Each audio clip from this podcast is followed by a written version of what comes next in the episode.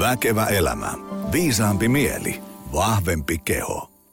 No niin, arvoisat ystävät, tervetuloa jälleen ties monennenko väkevä elämä lähetyksen pariin.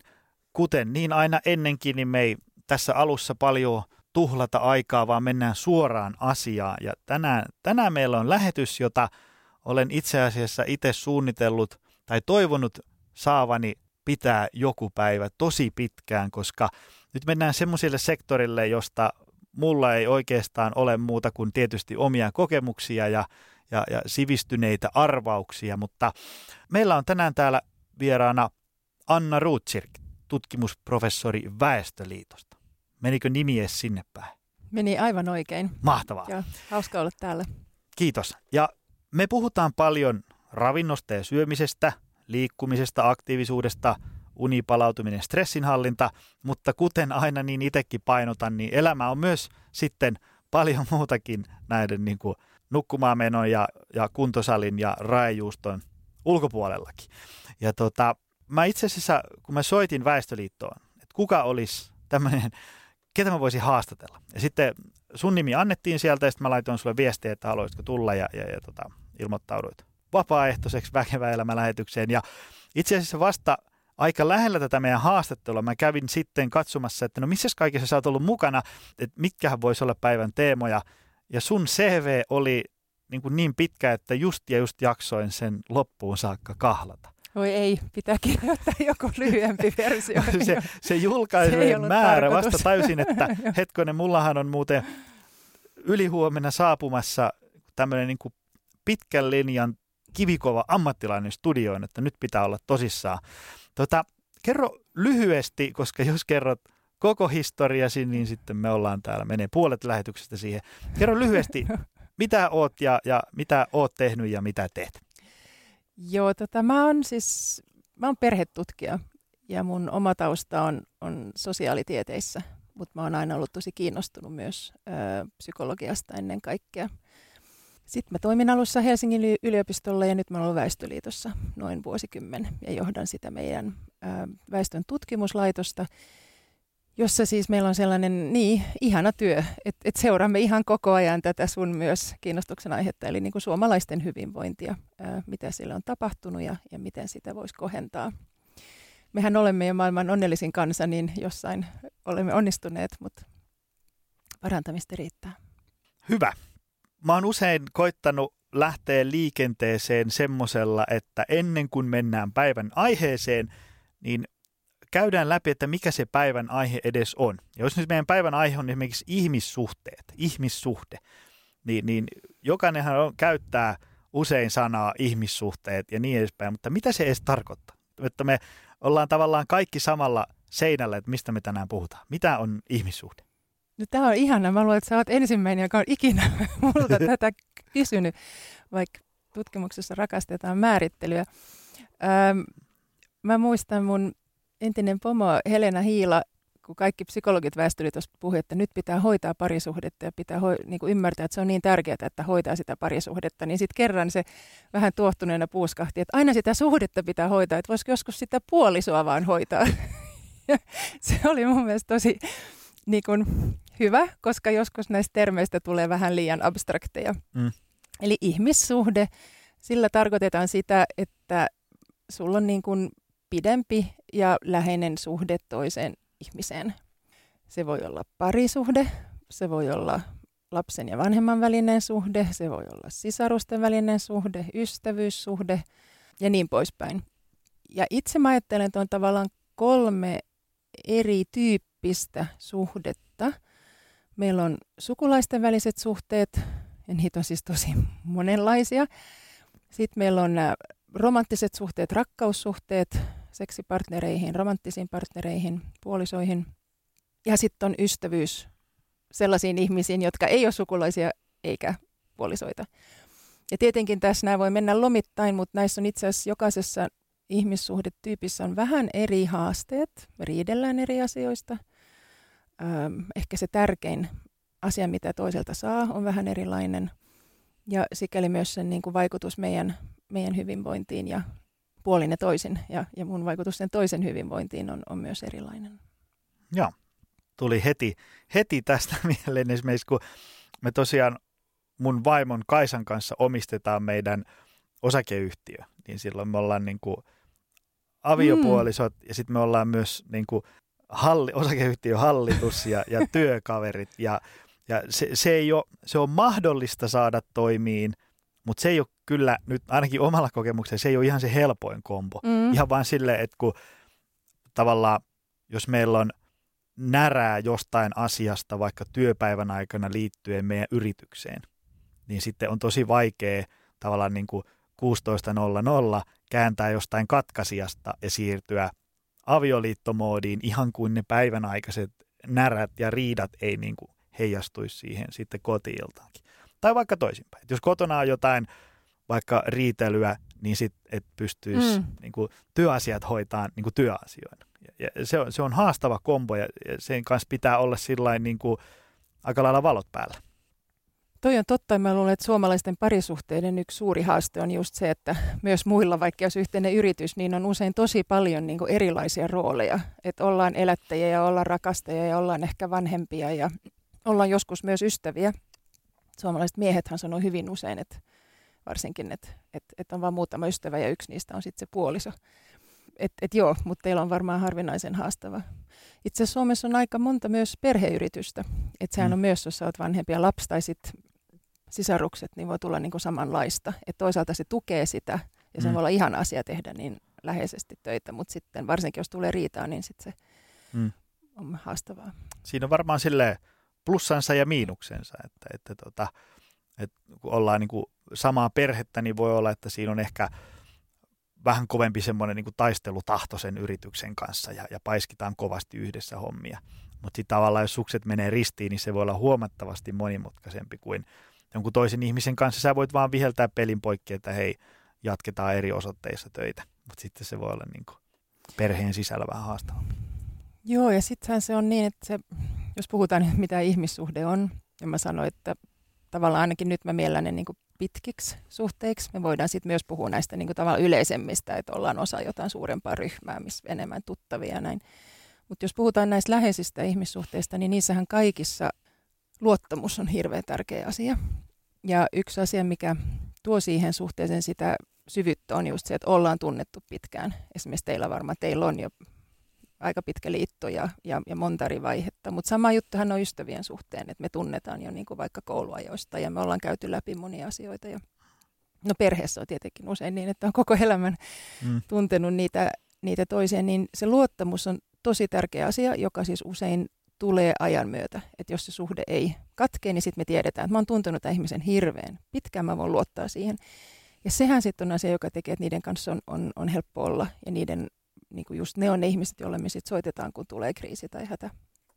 Jos meidän päivän kattoteema olisi se, että, että mä haluaisin kuulla sun ajatuksia siihen, että mitä ihmisten pitäisi tietää ja ymmärtää ihmissuhteista, niin jos ajatellaan sitä, että, että mikä on, mitä sä oot huomannut tai, tai tutkimuksissa löytänyt, että niin kuin ihmissuhteiden merkitys terveyteen, hyvinvointiin ja pitkään ikään, minkälaisia asioita on huomattu. Esimerkiksi vaikka, että jos on hyviä ihmissuhteita tai jos niitä ei ole. Mm. No, tämä on ollut siis tutkimuksessa tosi iso mullistus ehkä viimeisen pari 30 vuoden aikana, että ollaan ymmärretty, että tämä niin, kuin niin sanottu softa, että jos näin tämä ihmissuhdepuoli, mm. mistä siis psykologit on aina puhunut, mutta nyt myös koko terveystutkimus, koko hyvinvointitutkimus niin herännyt siihen, että, että sosiaalisilla suhteilla on, on suora ja tärkeä merkitys myös terveyteen. Eli just niin kuin sä mainitsit jo sen, sen, sen eliniän, niin se on yhteydessä ä, sosiaalisiin suhteisiin. Minkälaiset läheiset ihmissuhteet meillä on ja myös minkälaiset sitten nämä muut vähän laajemmat ihmissuhteet on. No tässä on nyt heti se haaste, että kumpi tuli ensin? Mm-hmm. Aivan, Hyvinvoiva ihminen vai sosiaaliset suhteet? Että sehän jokainen meistä tietää, että silloin kun menee hyvin, jos on rahaa ja terveyttä ja intoa, niin sittenhän sä jaksat olla sosiaalinen ja mm. sä jaksat hymyillä muille ja ne hymyilee sulle ja siitä syntyy sellainen niin kuin hyvä kierre. Kun taas sitten, jos menee huonosti, on tullut vastoinkäymisiä, terveysoireille ja näin, niin sitten taas syntyy se paha kierre, sä eristäydyt yhä enemmän. Mutta kun tätä nyt on selvitetty tällaisilla isoilla, hyvillä pitkittäisaineistolla, niin on myös löydetty just se, että vaikka huomioisi henkilön terveyden ja sosiaalisen aseman ja vaurauden, ja, ää, niin, niin näillä sosiaalisilla suhteilla on myös niin kuin se oma merkitys. Yksi tosi hyvä esimerkki tuli, on, on ruotsalaisesta tutkimuksesta, mistä seurattiin riskiä saada sydäninfarkti. Ja ensin siis mitattiin ihmisten ihan kaikki siis. Mm-hmm. Ja, ja tietenkin se on niin, että, että tai niin, niin kuin tiedetään muutenkin on niin, että esimerkiksi vanhemmilla ihmisillä tai miehillä tai köyhemmillä on suurempi riski saada sydäninfarkti. Mutta kun huomioitiin nämä muut väestölliset tekijät, niin vaan sillä, että miten paljon sen olit vuoden aikana osallistunut erilaisiin sosiaalisiin tapahtumiin, eli tällainen sosiaalinen osallistumismittari, niin se vaikutti sydäninfarkteihin niin, että niillä, joilla oli vähän sosiaalista osallistumista, niin niillä oli puolitoista kertaa korkeampi riski sairastua sydäninfarktiin. Eli se on aika paljon. Se Joo. nostaa sen siis 50 prosenttia että kun mä puhun tästä, että yhdistetään nämä niin sanotut pehmeät tekijät ja sitten tällaiset tosi kovat niin kun mittarit, joku sydäninfarkti, niin, niin, niin tässä on niin. Sitten mä nyt tietenkin tarkistin, että mitä tuossa mittarissa oikein on, siinä sosiaalinen osallistuminen. Ja se on aika kiinnostava. Se on tällainen, että oot viimeisen vuoden aikana mennyt ja sitten on pitkä lista 13, että oot ollut laajoissa sukujuhlissa, oot ollut yksityisissä juhlissa, oot käynyt teatterissa, oot käynyt leffassa, oot osallistunut urheilutapahtumaan – Oletko ollut kokouksissa, oletko ollut jossain mielenosoituksissa, niin kuin tavallaan kaikki erilaiset sosiaaliset tilanteet. Hmm. Ja sitten siinä oli, että jos oli kolme tai vähemmän, niin sitten sit oli vähän. Et tätähän nyt voi jokainen itse miettiä, että mitä on viimeisen vuoden aikana tullut tehtyä. Aivan, aivan. Ne on kyllä jänniä sillä, että, että kun tavallaan miten, jos ajatellaan terveys, hyvinvointi, pitkä ikä, niin se lista niistä asioista, mitkä niin kuin vaikuttaa siihen, on niin kuin aivan loputon. Ja sitten tavallaan se, mihin voi, kun, ei voi kaikkea niin kuin päättää, tavallaan kun sulla on riski saada sitä ja tätä, mutta se, mihin voi, niin kuin, että kuitenkin ihminen voi vaikuttaa tosi paljon erilaisilla asioilla. Ja tota, just sillä, että niin kuin me kannustetaan, että syödään, liikutaan, palaudutaan, mutta sitten muistaa myös nämä tämmöiset, mitä mekin aina painotetaan, että, että, että on hyvä olla myös sitä muuta elämää. Että tavallaan, että jos sä vaikka tekeminen alkaa liikaa pyöriin jonkun ruokavalion ympärillä sille, että sä et voi käydä ystävien kanssa enää vaikka ulkona syömässä, kun sun pitää saada just sitä, mitä siinä lapussa lukee. Tai että sulla jää paljon ystävien kanssa rientoja väliin sen takia, että sun pitää vaikka treenata ja niin edespäin. Tai sä et voi niin kuin tehdä juuri mitään sosiaalisia asioita sen takia, että se alkaa se syöminen ja liikkuminen ja palautuminen niin kuin liikaa hallitteen sitä tekemistä. Niin sitten se tavallaan sen hyvinvointiprojektin kuheruskuukauden ajan se voi olla tosi kivaa. Mutta sitten kun tavallaan siitä levytangosta ja rajajuustosta saa elämään sisältöä vaan niin kuin tiettyyn pisteeseen saakka jossain kohtaa tarvii sit sitä, kun sitten huomaa, että, että kyllä tämä salilla käyminen on kivaa, mutta vitsi viekö noin kaverit ei muuten enää soita edes mulle. Niin sitten sit se, sit se, voi, se, se sun hyvä hyvinvointiprojekti saattaa sitten niin kuin sen kuheruskuukauden jälkeen kääntyä vähän itseä vastaan sille, että se ei niin kuin enää lisääkään sitä hyvinvointia. Joo, mutta tota, toi on tosi jännä, koska miten sä sanot, koska tavallaan hän on näin ja kyllähän jokainen meistä tunnistaa sen ajankäyttöhaasteen, että ää, no tänäänkin mulla oli, että joo, pitäisi mennä tunnille, mutta sitten mun pitää ostaa talvitakki mun lapselle ja sitten mun pitäisi nähdä mun miehen sisko, koska näin, ja sitten mä olin just, että ah, tämä ilta ei riitä, no huomenna mm-hmm. sitten, että joo, tunnistan sen. Mutta jos heti jos miettii vähän laajemmin, niin se niin kuin lista ei ole niin pitkä, että mm-hmm. tavoite elämässä kyllä on siis elää tietenkin mielekkäästi ja siihen mielekkään elämään kuuluu keskeisesti, mitä mä sanoisin, tasapainoiset ja ravitsevat ihmissuhteet. Et sehän vaihtelee, miten sosiaalisia me ollaan. Et on ihmisiä, jotka viihtyy aika hyvin aika yksikseen, mutta mut tavallaan jolla, jossain hän se sosiaalinen niin tausta kyllä siellä on. Ja useimmat meistä tarvitsee siis ainakin, mehän nyt ei puhuta niin kuin sadasta hyvästä ystävästä, vaan sellainen niin kuin muutama, yksi, kaksi, kolme, neljä, ehkä siinä neljäs on tosi onnellinen jo, niin kuin ravitseva läheinen ihmissuhde. Ja kyllä sen, kyllä mä luulen, että jokainen, tai meikä, jokainen meistä tietää, että jos, jos niin kuin siitä lipsuu pahasti pitkän ajan ja ei niitä niin kuin huomioi, niin, niin, ähm, niin kuin, mikä idea on siinä omassa hienossa kropassa, jos kukaan ei sitä ihaile. Ja, ja, ja ei, niin. ei siis oikeasti. Ja, ja mm-hmm. mitä, mitä niin, niin kuin, että se, mä en tiedä, tämä on varmaan myös ikäjuttu. Mulla nuorena tavallaan sellainen niin kuin itsensä varten hel- eläminen on, on helpompi, mutta sitten nyt kun mä itse 50, niin, niin jotenkin kokee, että sen – just sen niin kuin, ihan aidosti niin kuin syvän elämän merkityksen on, että on merkityksellisissä ihmissuhteissa, missä voi ää, saada ja antaa tukea ja ymmärrystä. Ja mä luulen, että, että tämän taustana, mitä myös niin kuin ihmistutkimuksessa on tapahtunut, on se niin kuin ymmärrys, että me ollaan lauma-eläin. Että et tavallaan me, nythän ihmisiä verrataan yhä enemmän myös muihin lajeihin, ja se on tosi selvää, että me ollaan niin kuin sen tyyppinen apina, että me, me eletään niin kuin tietynlaisissa laumoissa. Ja, ja että se pahin asia, mitä melkein jokaiselle ihmiselle voi tapahtua, on se, että hän joutuu sen lauman ulkopuolelle. Eli se oma ryhmä sulkee sut pois. Sehän oli niin kuin näissä taannoisissa metsästä ja, ja kerelijäyhteisöissä, niin ei niillä ollut kuolemantuomiota tai mitään tällaista, mutta se mitä tapahtuu, jos joku käyttäytyy todella pahasti, oli se, että suljettiin se ulos. Ja se oli niin kuin kuolemaa pahempi, koska mm. käytännössä oli niin kuin pitkä ja paha kuolema, koska mm. sä et pärjää yksin. Niin, niin, niin, niin sikäli jos puhun tästä niin kuin että tavallaan kaikki muu, mä ajattelen, että ravinto, treenaaminen, ää, kaikki muu on itse sitä, että no miten me voidaan sit voida vielä paremmin siinä laumassa. Mutta lähtökohta pitäisi olla se, että sulla on se oma mm, ryhmä, johon mm. sä kuulut. Joo. Sori, tästä tuli hirveä. ei, ei mitään, ei mitään. Siis niin kuin, Sä kysyt, niin kyllä, kyllä se, on, se on. Jos asia niin on, niin kyllähän se no, näin, pitää sanoa mieltä mä nyt on.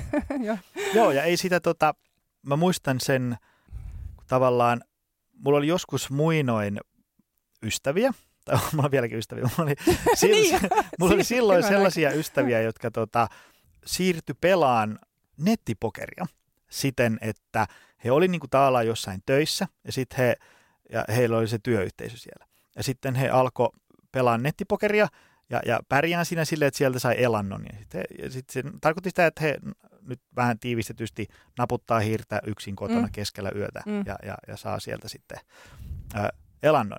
Niin sitten muistan sen, että, että siitä aika moni tavallaan valitteli sitä, että vaikka sai elannon, sai, sai, voi, pystyi tekemään työtä ihan mistä halus, mutta sitten sulla ei ollut niinku työkavereita. Siis varsin, mm. oli sulla niinku nettifoorumia siinä, mutta ei ollut tavallaan sellaisia, että sä teit sun työpäivän, eli pelasit vaikka viisi tuntia pokeria, ja sitten sä olisit voinut mennä jonkun kanssa kahville puhuun siitä sun aikaansaannoksista, kun ei mm. ollut sellaista. Mm. Niin se oli monelle sellainen tavallaan, että et tajus sen yhteisön merkityksen vasta sitten, kun sitä ei enää ollut. Joo, ja tämähän on, no nettipokeri nyt ehkä vähän, siis monella lailla äärimmäinen esimerkki, mutta mut yhä nyt kun moni meistä tekee tietotyötä ja tekee netin kautta työtä ja on myös tullut enemmän etätyömahdollisuuksia, niin niin sehän tarkoittaa myös, että per, nämä perinteiset työpaikat niin pirstaloituu monella lailla. Jos sulla on työpaikka, niin ei ole aikaa käydä lounalla ja kahvilla, ja, ja, jos, ja, ja useimmilla ei ole ö, työpaikkaa joko mm. pakosta mm. tai, tai omasta valinnasta. Et, et, et meillä on toi, toi on yksi yhteisöllisyyden muoto, joka, joka on vähän uhattu. Ja sitten toinen asia, mitä tapahtuu Suomessahan on myös tämä, että se tavallaan meidän tämä työn ulkopuolinen elämä on yhä keskittyneempi siihen yhä pienempään niin kuin perheeseen. Et tosi moni elää yksin, tosi monilla on puoliso, mutta ei sitten lapsia. Ja yhä useammalla on vain yksi lapsi tai sitten korkeintaan kaksi. Sitten kun, jos on ne lapset etenkin, niin, niin silloin se sosiaalinen tosi paljon kohdistuu niin kuin niihin. Et suomalaiset antaa tosi paljon aikaa lasten hoitoon, mikä on hyvä asia, mutta se, mistä ne nipistää, on se sosiaalinen kanssakäyminen. Sitten se on tämä niinku työ ja lastenhoito ja nukutaan yhä vähemmän ja nähdään ystäviä yhä vähemmän. ja ja tämä on siis kyllä aika suuri ongelma, etenkin sitten kun tulee se kriisi. Mm. Oma terveys romahtaa tai tulee avioero tai lapsi sairastuu, niin, niin sitten on just tämä, kun me puhuttiin, että se, ketkä on sitten ne sen sun niin pikkuperheen ulkopuolinen ihmiset, johon sä luotat, johon on, sulla on se suhde, että sä voit soittaa keskellä yötä ja pyytää apua. Ja mä en nyt siis syytä näitä ruuhkavuosia eläviä, vaan mä nyt sanoa, että meidän niin kuin yhteiskunnassa on, tarvitaan enemmän just tällaista yhteisöllisyyttä tukevia muotoja ja niin kuin mahdollisuutta ylläpitää myös niitä muita sosiaalisia suhteita sen pikkuperheen ulkopuolella. Tietään, että se on tosi raskasta, kun pitäisi jaksaa lähteä jonnekin, kun on just päässyt mm. kotiin. Et, et. Joo, ei sen huomaa, kun vaikka itse elää tämmöistä aika hektistä elämää, mikä on pääosin oma valinta. Itsepähän on valinnut kaikki ne projektit, missä on mukana.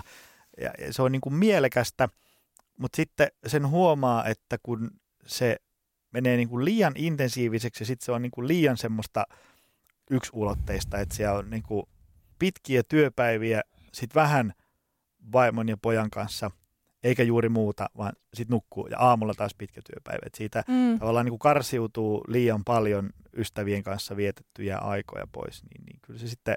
Ja nipistäät sä unesta myös? Mm, en mä siitä kauheasti. Kyllä mä jotenkin sen niin kuin työn kautta itse tietää ja sitten ja sit sen työn kautta myös näkee, mitä ihmiselle käy, jos ei nuku riittävästi. Ja sitten mä en, sanotaanko, että alle seitsemän tuntia ainakaan niin kuin vapaaehtoisesti en niin kuin suostu nukkumaan. Mm. Et sit, jos tietysti joku niin kuin poika on kipeä tai joku tällainen.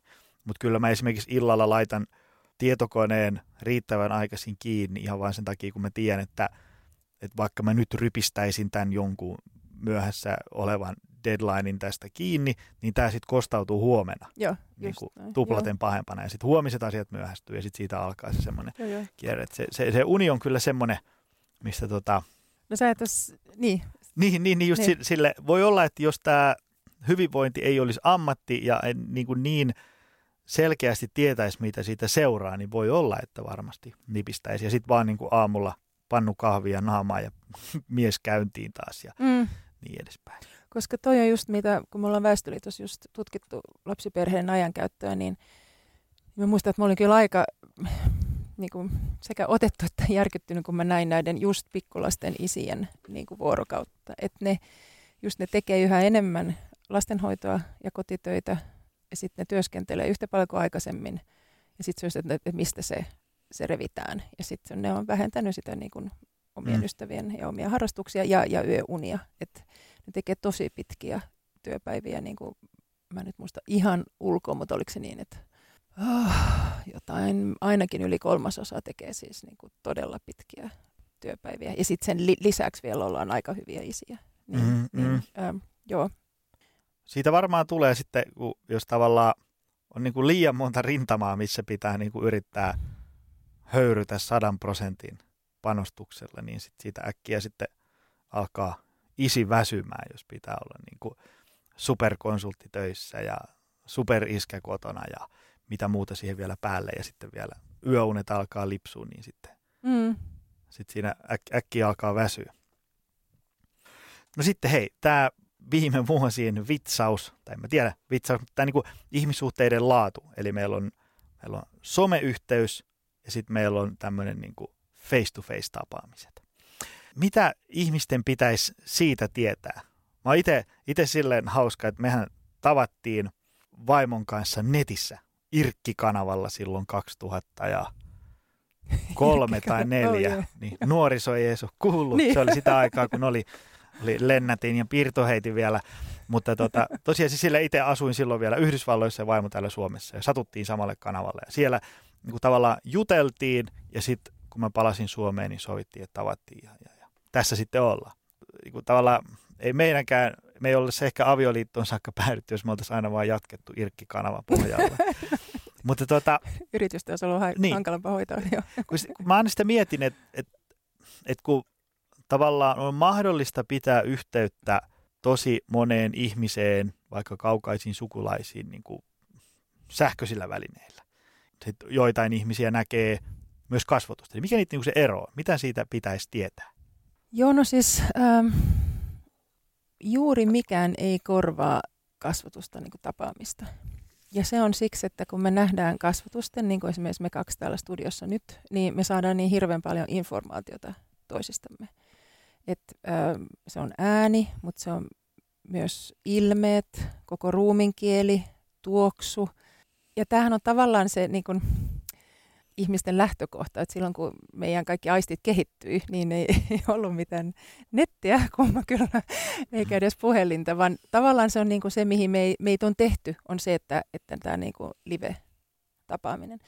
No nyt nämä eri äm, teknologiset ratkaisuthan monella lailla niin kuin helpottaa ja joustavoittaa sitä yhteydenpitoa, että voi soitella, voi lähettää kuvia, voi, koko ajan puhutaan siitä, että tulisi myös se niin kuin kosketusfiilis, että vaikka jos sä soitat sit vaimolle, niin te voitte niin kuin, ää, jotenkin koskettaa toisenne myös sen, sen koneen välityksellä, mutta ainakin toistaiseksi niin se, mm, ne koneet on niin kuin apuväline, tavallaan tietynlainen ää, tuki ja usein on niin, että ne, joiden kanssa olet eniten tekemisissä vaikka somessa, on myös ne ihmiset, jotka sä näet muutenkin. Mm, mm. Ne on sun hyvät ystävät, ne on sun perheenjäsenet, ne on sun tuttavat ja puolesta. Näinhän niin kuin ne, että ne niin kuin ruokkii ja tukee toisiaan. Se, mikä on ongelma, on just nämä tietyt työt tai sitten tietyt sosiaaliset piirit, missä ollaan tosi paljon sen pelkän niin kuin teknologisen vuorovaikutuksen kautta. Et kuuluisa esimerkki on nyt tämä pienten lasten äidien Facebook-ryhmät. Et toisaalta hirveän hyvä juttu, jos sä oot pitkään hoitamassa lasta yksin, että sä voit niin kuin saada sitä vertaistukea ja toisen aikuisen neuvoa, mutta sitten samalla ne voi niin helposti tavallaan tuntua vääränlaisilta ja kääntyä sua vastaan ja voi tulla tällaista, mikä nyt on netille sit ominaista tietyissä foorumeissa, että sitä niin kuin paheksuntaa tai, tai juoroilua tai niin kuin tukea. Et, et, et se, se lyhyt message on se, että kaikki niin kuin teknologia on hyvä, jos se myös tukee niitä oikean elämän ihmissuhteita ja rikastuttaa niitä. Mutta jos se vie niistä pois, jos se sun työ tai sun sosiaalisuus netissä vie pois sun niin kun oikein mm. ympäröivän elämän ihmissuhteista, niin siinä on kyllä joku ongelma. Ja, ja näitähän me nähdään yhä, yhä enemmän, että et on nämä, jotka tavallaan pakenee niitä reaalielämän ongelmia nettiin tai pelaamiseen. Joo, ja sitten mä oon itse huomannut se, että, että jotenkin – No tietysti se, se ei ole nyt, niin kuin, se on tietysti vaikea sanoa, mistä se johtuu, mutta se, että, se, että kun sä oot niin kuin samassa tilassa ihmisen kanssa, just se, että, se, että jos me ollaan minä, vaimo ja meidän poika illalla meidän perhepedissä ja luetaan siinä kirjaa ja jutellaan keskenään, niin, niin se on niin kuin ihan 10 kautta 10 experienssi siinä. Mutta sitten, että jos mä oon vaikka tien päällä ja mä soitan WhatsApp-videopuhelun jostain hotellista Kuopiosta, Mm. Niin vaikka me tavallaan ollaan siinä, niin kuin mä näen vaimoja ja poja, mutta eihän se ole niin kuin lähellekään semmoinen niin kuin sama experienssi siinä niin kuin se, että et, et siinä pääsisi niin kuin lähelläkään semmoiseen samanlaiseen fiilikseen kuin se, että kun sä oot siinä niin, kylki kylkeä vasten niin, ja niin, niin edespäin. Mutta siinä just pitäisi ajatella, että se WhatsApp-juttu ei, se ei ole niinku vaihtoehto sille teidän, mm. oikeasti, mutta se on vaihtoehto sille, että sä, näe, että sä et näe niitä niinku lainkaan. Ja sittenhän se on pa- parempi, tietenkin. Joo, jo. Mä en ole mikään niinku mm. teknologian vastustaja, mutta se on just se, et tavallaan miettii, niin että mihin, mihin, mihin se vie. Sitten sen, sen teknologian houkutushan on myös se, että se, kun se avaa meille niin kuin lukemattomia mahdollisuuksia, että mitä voi lukea tai tehdä tai pelata tai mitä vanhoja ystäviä voi löytää jostain niin kuin mm. vuosien takaa, niin sehän on myös se hajottamisen riski.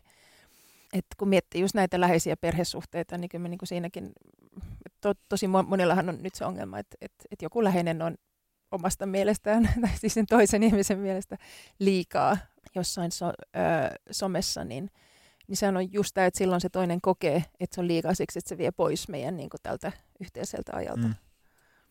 Joo, ja sitten sit just se, että jos ajatellaan vaikka, että itse pyöritän tota meidän kymiä ja, ja, ja siellä on meillä huipputyyppejä töissä, niin se, että mä en enää kävisi siellä – vaan mä lähettelisin aina sähköpostilla ne samat asiat, mitä mä käyn sanomassa kasvotusten ja sitten sen sijaan, että mä käyn niin kuin nykäsen jotain hihasta, että hei mennäänkö kahville ja jutellaan miten menee. Mm. Niin että mä korvaisisin sillä, että mä lähetän sähköpostilla, että hei, lähetätkö mulle paluupostilla, miten sulla menee. Mm, niin mä mm. jotenkin mä näen sen jo valmiiksi, että se ei ole kyllä hyvä tie johtaa ihmisiä se, vaikka se tavallaan tietotekniikka mahdollistaisi sen saman niin kuin tavallaan ranskalaisilla viivoilla esitettyjen faktojen jakamisen suuntaan ja toiseen, mutta siitä jää se semmoinen, just kun kaksi ihmistä on samassa tilassa ja sitten ja pystyt siitä niin kuin aistiin sen, että, Joo. että missä Joo. me mennään. Joo, ja musta on itse asiassa tosi jännä asia, siis nyt tämä teknologia muuttuu niin nopeasti, että mistä, kuka tietää, missä me ollaan niin kuin viiden vuoden päästä tai kymmenen vuoden päästä, mutta tällä hetkellä tuntuu niin, että niiden niin kuin oikean elämän tapaamisten merkitys jopa korostuu että jos miettii tällä hetkellä, että siis puhelinsoitto on tällä hetkellä musta niin kuin tehokkaampi tapa kuin aikaisemmin, koska niitä on vähemmän. tai miettii, miten joku globaali elitti toimii, niin bisnistapaamiset, poliitikkojen tapaamiset, just näin, ne tapaa kasvotusten, mm. ja joku Trump ja Putin on jossain huoneessa, ne puhuu, niin se on, sehän on se iso juttu, että jos ne olisi jossain Skype-puhelussa, niin ei maailman, niin, niin, ei, mutta se on hirveän jännä, musta, että, se, että niillä on niin mieletön merkitys, siis eri ryhmissä. Mm. Edelleen tämä, että nähdään, puhutaan niin kuin livenä, niin, niin sen sen merkitys on niin kuin jopa vähän ehkä jalostunut. Siksi, että meillä on nämä kaikki muut kommunikaatiotavat, johon tavalla voi delegoida sen vähemmän tärkeän. Että sä voit mm, hoitaa mm. hirveän paljon asioita jollain niin kuin just vaan ö, aikajärjestelmillä, aikataulutusjärjestelmillä tai sähköposteilla mm, ja näin. Mutta mm. sitten ne todella tärkeät, niin että... Joo, joo, joo, joo. Just semmoinen, että sitten sit mä oon huomannut itse sen, että joskus näistä sähköisistä viestimistä, niin ensinnäkin se väärinymmärryksen vaara on tosi suuri, kun, kun joku Joo. voi joku Joo. jossain tietyssä tunnetilassa lukee sitä lausetta ja tulkitsee sieltä sanojen ja rivien välistä jotain, mitä sinne ei ole tarkoitettu tai mm. mitä siellä ei edes ole, niin, niin se, että, että tavallaan se kasvotusten tapaamisen, niin siinä on se semmoinen, se reaktioaika on vähän lyhyempi. Tavallaan mm, niin kun mm. sä sanot jotain, sitten näet heti, että, että hetko nyt mä aistin jotain, että toi ärsytti sua. Versus se, että mä lähetän sen sähköpostilla, sitten se kaksi päivää ehtii siellä se kumuloituun se viha sitä sähköpostia kohtaan, joka purkautuu sitten sieltä. Et se on ehkä se yksi iso syy, minkä takia niin kuin tosi tärkeitä asioita en itse esimerkiksi niin kuin just lähetä vaikka mailta. Se on totta, ja siis riitoja, me ollaan puhuttu riidosta, nämä on olennainen osa ihmissuhteita, mutta siis riitoja kannattaa tehdä myös, Oi, niin kuin, ei, ei jonkun siis, te- teknologian kautta, vaan niin kuin just läsnä ollessa. Joo, jo. Just siksi, että tavallaan, joo, ainakin tiedetään, mistä riidellä. niin, niin. Jotenkin se pitää olla semmoista niin kuin lyhyemmän aikavälin semmoista dialogia, niin kuin, että, että, ne, että voidaan niin kuin heti, että, että ymmärsit se, mitä mä tarkoitin, ja en ymmärtänyt, niin sä voit heti sen korjata mm, mm versus mm, se, että mm. kyllä, kyllä. Tästä päästään sitten äh, ehkä siihen, että, että miten ihmissuhteet Suomessa kautta maailmalla on, on muuttunut vuosien saatossa? Niin, tällainen pieni ky- kysymys. Voisitko tiivistää? ei vaan, to, siis tavallaan... joo, joo, ei kun ihan, ihan hyvä, kyllä mä, kyllä mä vastaan, mm. mutta tota, äh, mitä mä niin perhetutkijana toisin esiin on, on tämä, että siis mehän eletään nyt, kun puhuttiin äsken, että se teknologia muuttuu niin paljon, niin itse asiassa myös niin kuin ihmiselämähän on myös muuttunut ihan tosi radikaalisti. että meillä on nyt tämä niin kuin jännä globaali muutos, missä ihmiset elää siis yhä pidempään – että koko ajan tutkijat ennustaa, että no se elinikä loppuu johonkin ja ei se lopu, että koko ajan nostetaan niitä elinikäodotteita. Ja siis nyt syntyvä suomalainen lapsi niin tulee elämään sata vuotta keskimäärin. Okay. Niin äh, et tosi niin kuin pitkä aika.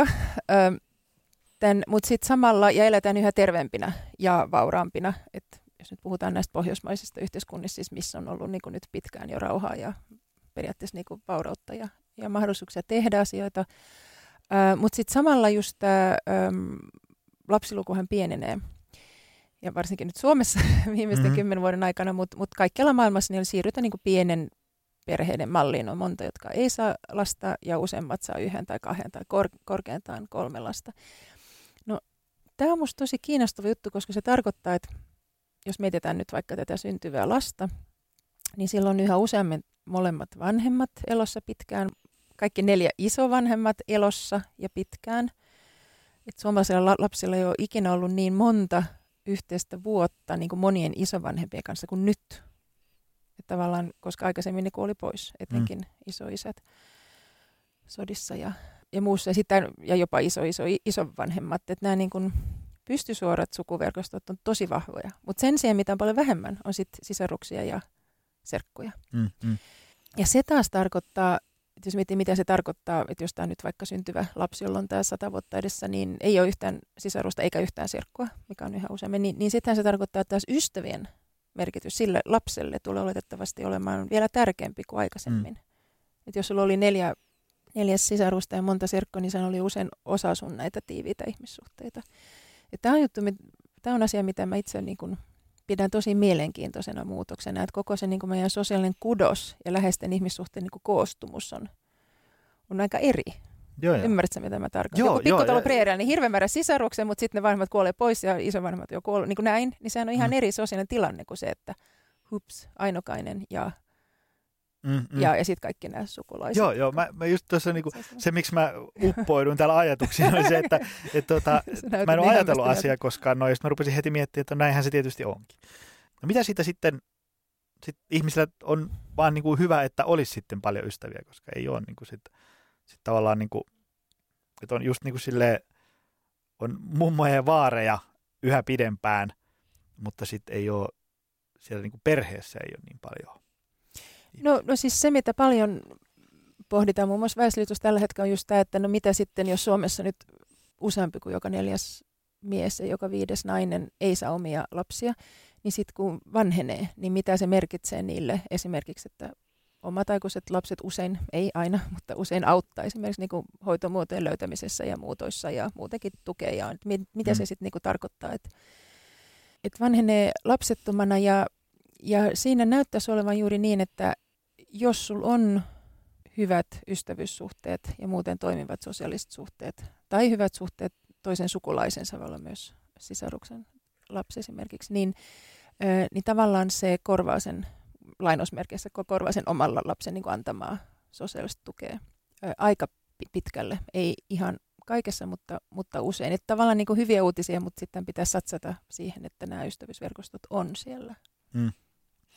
Mulla tuli tuohon just mieleen nyt, kun alkaa omat vanhemmat ja sitten tavallaan heidän sukupolvi alkaa olemaan siinä iässä, että jää nyt eläkkeelle, hmm. niin, niin tota, mä rupesin just miettimään, niin että aika monella on sitten, kun se eläkeikä koittaa, niin on kuitenkin tosi puuhakasta elämää. Siis semmoista, niin kuin, että, että heillä, tota, heillä on ystäviä ja he on, he on mukana kaikenlaissa. Moni on sanonutkin sitä, että, että kun on ollut muutaman vuoden eläkkeellä, niin miettii, että miten ihmisistä on joskus ehtinyt käymään töissä. niin kuin eläkkeellä niin kuin tavallaan päivät kaiken näköistä mielekästä tekemistä on, on kesämökin laittoa ja jotkut, jotka on tykännyt työelämästä, niin jatkaa tavallaan niin kuin eläkkeellä sitten jollain niin kuin pistää jonkun mm. pikku firman pystyyn tai jotain tämmöisiä. Mutta tosiaan, mitä siitä sitten seuraa, että jos tavallaan, että, että jos ei ole – ihmissuhteita riittävästi, ja sitten sä jäät esimerkiksi vaikka eläkkeelle, niin sitten sulla jää se vaikka se työyhteisökin pois, niin mitä mm. siitä sitten voi seurata, että kun vanha ihminen, eläkeijässä oleva ihminen jää sitten vähän niin kuin yksin? Joo. Mitä siitä sitten seuraa? No kun ylipäänsä yksinäisyys on se suomalaisen muuten niin onnellisen yhteiskunnan yksi suurimpia haasteita, ja sitä yksinäisyyttähän on niin eri vaiheissa elämää.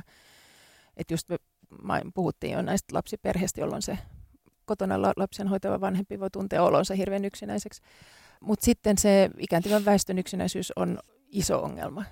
Ja, ja siinä niin kuin tosi yksiselitteisesti ö, tutkimuksissa niin, että se ö, hyvä sosiaalinen verkosto monella lailla niin kuin suojaa sua terveydellisiltä ongelmilta. Yksi tosi mielenkiintoinen tutkimus, johon mä just törmäsin, oli tällainen, että katsottiin, miten univaikeudet vaikuttaa terveyteen. Ja siinä löydettiin, että jos nukkuu liian vähän ja jos on liian vähän tätä hyvää syvää unta, niin sun niin kun tulehdusarvot nousee. Ja tämä oli just ikääntyvässä väestössä, mä muistan 65 plus muistaakseni. Mutta sitten niillä, joilla oli hyvät sosiaaliset suhteet, niin vaikka ne nukku vähemmän, niin ne tulehdusarvot oli yhtä hyvät kuin niillä, jotka nukku paljon.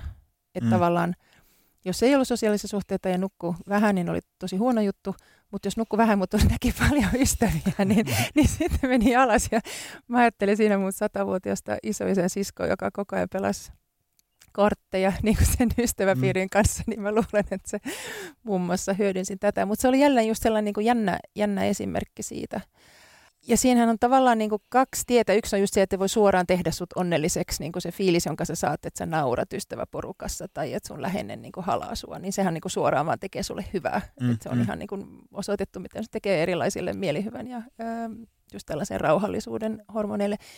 Mutta sitten se toinen juttu on se, että, että kun sä oot ystävien kanssa, niin sun voi olla helpompi omaksua tiettyjä asioita. Että sanotaan just joku eläkeläisporukka ja ne menee sitten vaikka teatteriin, joka ylläpitää niin kuin tällaisia aivojen toimintaa ja, ja, ja kykyä ja uudesta nauttimista, tai ne menee urheilemaan. Että tavallaan ystäväporukassa hän voi myös niin kuin helpommin omaksua näitä yksilölle terveellisiä elämäntapoja. Joo, joo. Tuli tuosta mieleen se, oma poika on nyt täyttää kohta viisi, niin tota se, millaisia harppauksia kehitys on ottanut sen jälkeen, kun se meni, meni tota tarhaan. Sieltä tulee niin mm. tyyliin joka toinen päivä joku uusi opittu juttu mukana takaisin ja, ja takaisin kotiin. Ja sitten se, se semmoinen, että kun, kun isi ja poika, me, me koitetaan niin kokeilla jotain uusia juttuja, niin on vähän se, että en mä, en mä viitti, en mä uskalla tälleen näin. Mutta sitten kun kattelee joskus vierestä, kun se niin kuin tarha kavereidensa kanssa, niin siellä ei ole mikään ongelma siinä yhteisössä tavallaan kokeilla niitä juttuja, mikä just eilen oli, niin että en mä uskalla, kun kaveritkin kokeilee. Ja niin. Just, joo joo, hienoa. No tuossa tultiin ju, just tämä eri ryhmät ja eri niin kuin pikkulaumat, johon sä kuulut, ja sitten mm. se jäsenyys sinänsä voi niin kuin saada sut sellaiseksi, että, että nyt mä niin kuin innostun. Joo, joo, joo. Mutta hei, tuosta tuosta treenijuttu, koska yksi, yksi asia, mitä mä tajusin liian myöhään elämässäni, ja sä sä puhut aikaisemmin siitä, että jos esimerkiksi haluaa laittaa oman niin kuin, fyysisen jaksamisen kuntoon, niin sit pitää treenata koko ajan, niin, mm. ja sitten se on poissa lapsista ja puolisosta, niin, niin mä oon nyt, että siis perheen pitäisi voida treenata yhdessä. Ja se on tosi tyhmää, että on monta salia, mihin ei voi tuoda lapsia. Että ne on mm. koko ajan, että on niin vaarallista, ja vaikka siis totta kai vanhempi, niin kuin kaikki lapset ei varmaan voi olla kaikkialla, mutta on tosi monta lasta, jotka voi. Ne voi mm. vähän osallistua tai ne voi olla siinä sivussa tai tehdä omia juttuja. Ja, ja, ja, ja musta se on niin kuin ihan, sehän on se ihanne. Mm. Että että myös meillä maalla, kun aika paljon juostaan ja meillä on siellä se niin kuin laajennettu suku, niin hirveän usein, monta vuotta se oli niin, että no aikuiset lähti juoksemaan ja sitten jonkun yhden piti jäädä hoitamaan lapsia. Mutta nyt me keksittiin vain, että tehdään ne niin kuin eri lailla, että lyhyempiä lenkkejä, mutta niin, että lapset voi juosta mukana. Mm. Ja se oli niin hauskaa. Se oli kaikille hauskaa, se oli niille hyvä ja me oltiin ihan, että et, niin kuin, miksi me ollaan tehty näin aikaisemmin. Mm-hmm. Että miksi piti olla just pois siitä vanhemmuudesta sen sijaan, että voisi tehdä yhdessä. Joo, niin jo. Mä en tiedä, mitä teillä on, mutta mä, mä oon nyt tosi vahvasti sitä, että jos vaan mahdollista, niin pitäisi voida ottaa ne lapset mukaan. Joo, Varsinkin jo. vähän vain niin kuin jotkut teini-ikäiset, että esimerkiksi yliopiston treenisalja, missä mä käyn, niin ne ei saa olla siellä niin kuin on 16. Mm. Että mä 13-vuotias ei voi olla siellä. Niin ah, mä ihan niin, okay. vaikka mä maksasin siitä, niin, niin mä oon niin. ihan, että haa, että niinku, et miksei. Joo, joo. Mä itse asiassa nyt, kun meidän sali muuttaa tuohon Pasilaan, niin mä oon sinne, se, siellä tulee vähän niin kuin seinät vastaan. Että sinne kun on tosi paljon toivottu semmoista lapsiparkkia tavallaan, niin että voisi mm. jättää se 2-3-vuotiaan johonkin. Mä oon miettinyt, että mikä voisi semmoinen pop-up lapsiparkki, minkä voisi niin päiväsaikaan sinne pystyttää, että sitten vanhemmat pääsis, pääsis treenailemaan. Se on. Ja tuli tuosta yhteisöstä just mieleen, kun meillä on ihmisiä, personal training valmennus, eli siinä on niin yksi ihminen ja valkku. Mm. Ja sitten meillä on semmoisia pienryhmätreenejä, missä on valkku ja, ja, ja neljästä viiteen ihmistä. Niin niistä, niistä pienryhmätreeneistä on tullut ihan hirveästi kiitoksia. Ja, ja tota, jos katsoo esimerkiksi vaikka ihmisten sitoutumista, niin, niin niissä pienryhmätreeneissä ollaan usein jopa pidempään, koska niissä on niin kuin se semmoinen yhdessä tekemisen meininki. Ja sitten siinä on äh, aina se, että siinä on vähän semmoista niin kuin semmoista positiivista sosiaalista painetta, että, että kun ei oikein huvittaisi, mutta kun ne kaikki muukin on siellä. Just, joo, joo, joo, joo, Ja sitten se, se yhteisön semmoinen kannustaminen ja sitten se, että, että kun sinne menee, niin, niin huomaa, että, että, että, niin kuin, että täällä otetaan niin kuin avosyli vastaan ja, ja jeesitään ja autetaan ja niin edespäin. Että se, ne semmoiset pienryhmätreenit, niin, niin ne on kyllä ollut ehkä paras keksintö, mitä me ollaan tuonne salille otettu. Just, koska ne on, niin kuin, ne on monelle itse asiassa parempi vaihtoehto kuin se, että, että, että on vain yksin valmentajan kanssa siinä. Just, no siinä sä näet, että me mm. ollaan mm. laumaeläin. Et, oh. et, ei ihan aina kaikki, mutta, mutta useimmat, joo. Ei mä, mä uskon tuohon, ja se on kaikissa tiimityössä, mitä mm. niin kuin huomaa. Joo, ja myös hämmästyttävällä lailla tutkijan työssä, että sä mietit jotain ongelmaa tai jotain, ja sitten sä san vaan heität, että mitä mä nyt tämän, niin kuin, miten tavalla näin, ja sitten just kolme neljä, sehän on niinku se, se pienryhmä on usein just tällainen niinku neljä viiva seitsemän tämä niinku mm. tiimi, niin, niin tota, da ja sitten niinku kahdessa minuutissa joku hyvä ratkaisu, niin se niinku parviäly, mikä siitä nousee, hän on myös mieletön. Kyllä, kyllä. Et, ja se on samalla se kannustaminen ja, ja motivaatio tällainen, joo. Hei, sitten tota, me ollaan tässä muutamassa sivulauseessa vähän jo sivuttu, mutta, mutta tota, kysymys, jota missään nimessä ei saa jättää väliin, jos meinaa tulla toi aikataulu vastaan, niin eri ihmissuhteiden dynamiikka. Eli kun on niin puoliso, kuvasit silloin aikaisemmin, että puoliso on eri asia kuin sisko tai vanhempi kautta lapsi ja ystävät niin edespäin. Niin, niin mitä tavallaan semmoisia asioita olisi ymmärrettävänä näistä eri ihmissuhteiden dynamiikoista siinä, että kun on tavallaan joku on sun puoliso, sukulainen, työkaveri, ystävä, niin edespäin. Mitä olisi sellaisia sieltä tärkeitä asioita, joita ihmisten pitäisi ymmärtää? Joo, tota... Taas tämmöinen pieni kysymys tähän joo, joo, joo, joo, joo äh, mä itse asiassa, äh, mä kirjoitin muutama vuosi sitten sellaisen kirjan yhdessä, kasvatus ja yksilölaji, ja, ja siinä mä kävin just läpi niin kuin ihmissuhdettain tavallaan esimerkiksi tämä, että mistä riidellään. Mm. Koska sisaruksen kanssa sä riitelet eri elämänvaiheessa aika, aika samoista asioista, eli vanhempien huomioista tai vanhempien perinnöstä tai vanhempien hoivasta. No puolison kanssa riidetään, riidellään työnjaosta ja seksistä ennen kaikkea. Ja sitten ystävien kanssahan on, on, on myös niinku ne, ne erilaiset konfliktit. Musta se, se tärkein ymmärtää tässä on, että sukulaisten välillä on, kun sanotaan, että veri on vettä sakeampaa, niin mm. usein se pitää paikkansa sillä lailla, että sukulaissuhteet on niinku sitkeämpiä. Ne sietää enemmän ja usein se halukkuus niinku auttaa toisiaan on suurempi. Mutta sitten kun ne niin kuin katkee, niin sittenhän se on niin kuin kaikkein pahinta, niin kuin me tiedetään mm. vaikka, että kaksi veljestä, jotka riitelee, niin se on niin kuin maailman historian pahimpia riitoja. Mutta sitten tämä ystävyys, kun me puhuttiin siitä, että ystävyyden merkitys nyt korostuu tässä meidän nykymaailmassa, niin, niin, niin ystävien kesken se, se vuorovaikutus on tosi, tosi tärkeä. Eli tavallaan sellainen, että molemmat antaa, molemmat tukee. Erityisesti naisten välisessä ystävyydessä on todettu olevan näin.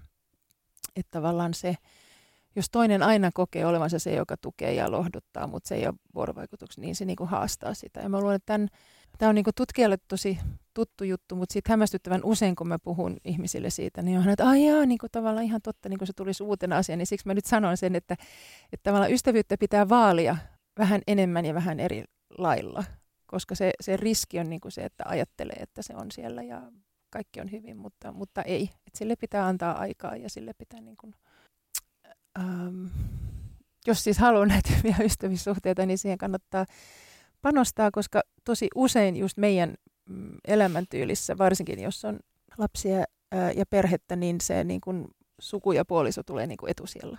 Mm. Niin kuin me puhutte näistä miesten ajankäytössä, sitten ne niin kuin ystävät jää. Ja niin kuin totta kai, että jos sun nyt pitää valita sun viisivuotiaan pojan välillä tai jalkapalloporukan välillä, niin totta kai se sun ensisijainen velvollisuus on sitä lasta kohti ja myös ehkä halu, mutta myös pitäisi löytää sitä aikaa ystäville. Joo, joo, kyllä sen, sen huomaa siitä, että kun meillä on just, meillä on semmoinen kaveriporukka, jolla me ollaan tunnettu tässä. Mä just, just mietin, että onko se niin kuin yläasteelta vai lukiosta vai mistä asti.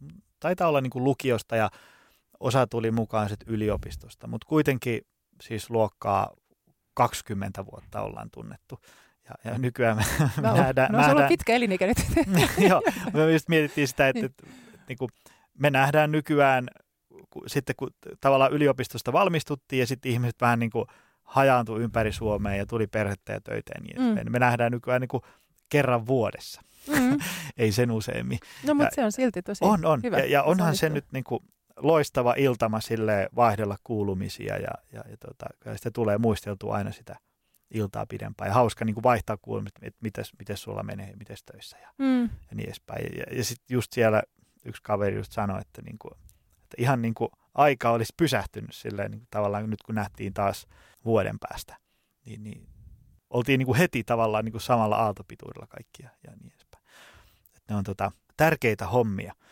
Tosi hieno juttu. Täällä sä nyt toimit niin kuin esitellä mallipoikana, että, että tota, oli yksi sellainen pitkittäistutkimus just Jenkes, joka seurasi just miehiä, oliko se yli 50 vuoden ajan, ja siinä oli just tämä, että se mikä tekee takaa niin kuin onnellisen ja pitkän elämän on just tämän tyyppiset niin kuin pitkät ja hyvät ystävyyssuhteet, joita vaalitaan.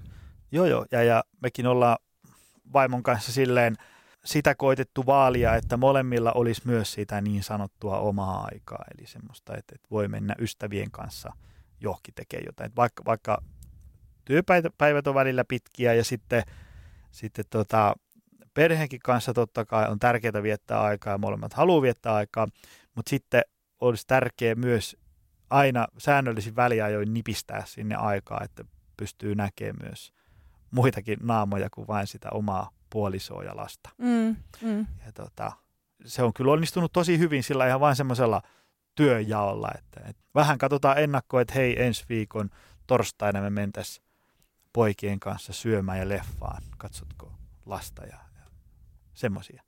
Ja tota, se on, ollut, se on toiminut meillä tosi hyvin ja ihan silleen, että että molemmat on ymmärtänyt sen, että tämä ei ole nyt mikään semmoinen kysymys, että pojat on tärkeämpi kuin sinä ja, ja, ja, ja poikani, vaan että se on niin kuin tavallaan osa tätä kokonaisuutta, joka toimii parhaiten niin, että näkee myös ystäviä. Mm. Just niin. Jos mennään ihan tässä lopussa nyt vielä tällaiseen, että, että nyt langan päässä on ihmisiä, jotka on ehkä havahtunut, että ihmissuhteet on tärkeitä, niin, niin tota, mitä ihmisten sitten pitäisi tehdä, jotta ihmissuhteet paranis? Jos meillä on vaikka vieraana joku, meillä on ollut tyyppejä vaikka puhumassa motivaatiosta, arvomaailmasta ja tällaisista, niin ollaan niin kuin annettu vinkkejä, että tiedätkö, istu alas ja kirjoita ranskalaisilla viivoilla, että, että mitkä on sulle arvokkaita asioita ja lähde siitä eteenpäin jalosta. Ja nyt jos puhutaan ihmissuhteista, että nyt tuolla langan toisessa päässä joku on havahtunut siihen, että, että on muuten vähän laiminlyönyt noita omia tavallaan niin kuin eri dynamiikan ihmissuhteita, niin, niin mitä ihmisten kannattaisi tehdä? Apua. No siis mä nyt en ole, mä en ole psykologi, että mä en ole, että, että voitko se joltain oikealta ihmistä, joka todella osaa antaa suosituksia. Mutta tota, että mä nyt, tää on, äm, ensiksi äh, musta ehkä yksi niin sellainen vapauttava, huentava ajatus, kun me puhuttiin taas, että pitäisi ehtiä kaikkea. Sähän mm. usein, niin kuin ainakin sun elämänvaiheessa oleville ihmiset, aks, miten ehtii ja miten saa sen oman ajan, ajan kaikille, niin joo, ajankäyttö on se haaste, mutta toisaalta se, että sä annat aikaa jollekin ihmiselle, niin se on se kultainen taikasauva. Että se on se, mistä suhde kukoistaa. Ja nythän me ollaan, se on tärkeä sana, me ollaan nyt puhuttu niinku ihmissuhteista, jotka on niinku tasapainoisia ja terveitä, että mä suljen pois kaikki, missä on väkivaltaa, fyysistä, psyykkistä, että silloin se aika ei ole hyvä, vaan pitäisi löytää muita ratkaisuja ja, ja, ja pois siitä. Mutta tota, mut tällaisessa terveessä ihmissuhteessa niin kun aika riittää. Että ei tarvitse ottaa stressiä siitä, että kun mä näen sen mun ystävän, niin tiedät, että se pitäisi olla hirveän paljon elämyksiä. Tai kun mä oon sen mun puolison kanssa, meidän pitäisi matkustaa Taimaaseen. Että et niin kuin tavallaan, jos sä löydät sen ajan sille tärkeille ihmisille, niin se auttaa hirveän pitkälle. Ja ehkä siihen liittyen mä ajattelisin myös, että sen oman ajan käytön, mitä mä itsekin olen miettinyt, on just tämä, että mihin että usein tällä hetkellä voi vähentää sitä netissä olemista, somettelua ja, ja niin kuin siitä repii sen niin kuin tavallaan rauhallisen ajan yhdessä näiden oikeassa elämässä olevien ihmisten kanssa. Mutta joo, että se sun, se sun läsnäolo ja sitten se, että sä oot kiinnostunut jostain toisesta ihmisestä, että moni suomalainen tai moni äm, ottaa sen yhteyttä meille on, että missä niitä ystäviä saa ja miten niin kuin tekee ja näin, mutta just se, että edes menee mihin tahansa tilaisuukseen, on niin kuin kiinnostunut muista ja aidosti kiinnostunut, niin usein se, on, se niin kuin riittää, että se toinen kokee olonsa imarteluksi ja, ja sitten voi, siitä voi syntyä ehkä uusi ystävyys tai jotain sellaista. Että et ajan antaminen toiselle ja aito kiinnostus, Joo. niin se riittää. Se on, se on Usein. hyvä, että asia on näin, koska, koska helposti tässä someajassa, kun tuosta nyt avaa Instagram-feedin, niin, niin sit, ja sitten kun siitä rupeaa seuraamaan niin kuin tuttava perheitä ja tällä, niin voi äkkiä muodostua sellainen kuva, että, että kaikki muut, kun ne on yhdessä, niin ne lähtee aina Dubaihin kahdeksi viikkoa.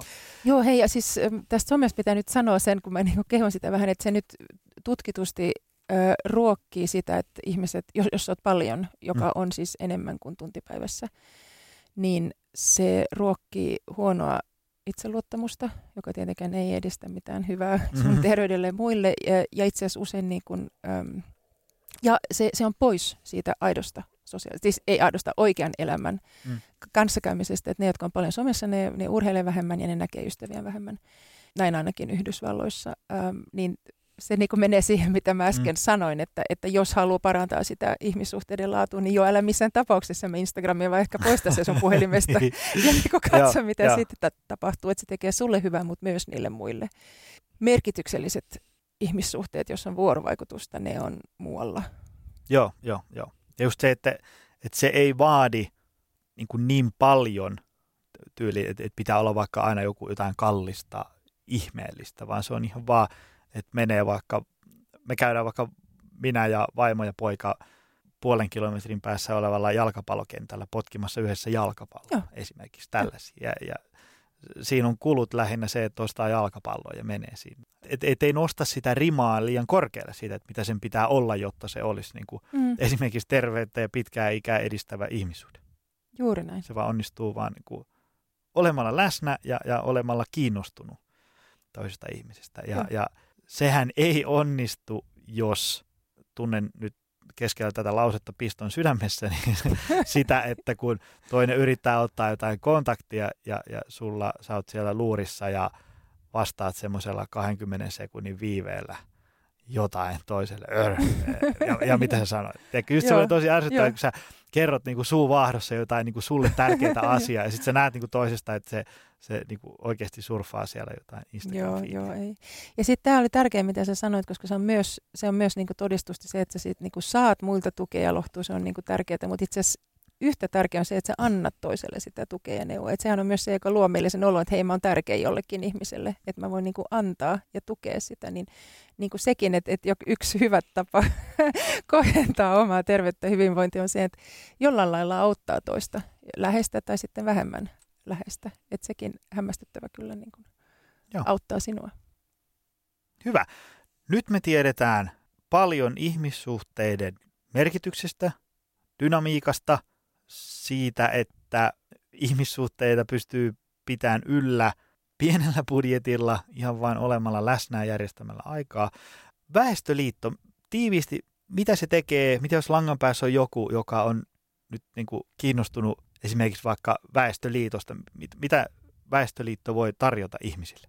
No itse asiassa Väestöliiton äh, missio on nimenomaan auttaa kaikkia suomalaisia elämään ää, tasapainosta hyvää elämää, johon kuuluu nämä hyvinvoivat ihmissuhteet. Me tehdään se nojautuen tutkittuun tietoon, josta mm. minä ja tiimini vastaan, ja me, me tarjotaan ää, tietoja ja neuvoja parisuhteille, vanhemmille, isovanhemmille, maahanmuuttajille, hyvin eri ihmisryhmille. Ja eri sosiaalisessa mediassa ja, ja nettisivulta löytää kaikki tarvitseva tieto. Joo. Vaestoliitto Fi. Juuri näin. Hyvä. Hei, kiitos tosi paljon, että sain sut vieraaksi tänne studioon. Tämä oli sitä asiaa, mistä tosiaan niin kuin itsellä ei joku valistuneita arvauksia ja oli kiva saada tämmöistä tutkittua faktaa Kiitos. asiasta. Kiitoksia. Tutustu lisää aiheeseen optimalperformance.fi ja opcenteri.fi.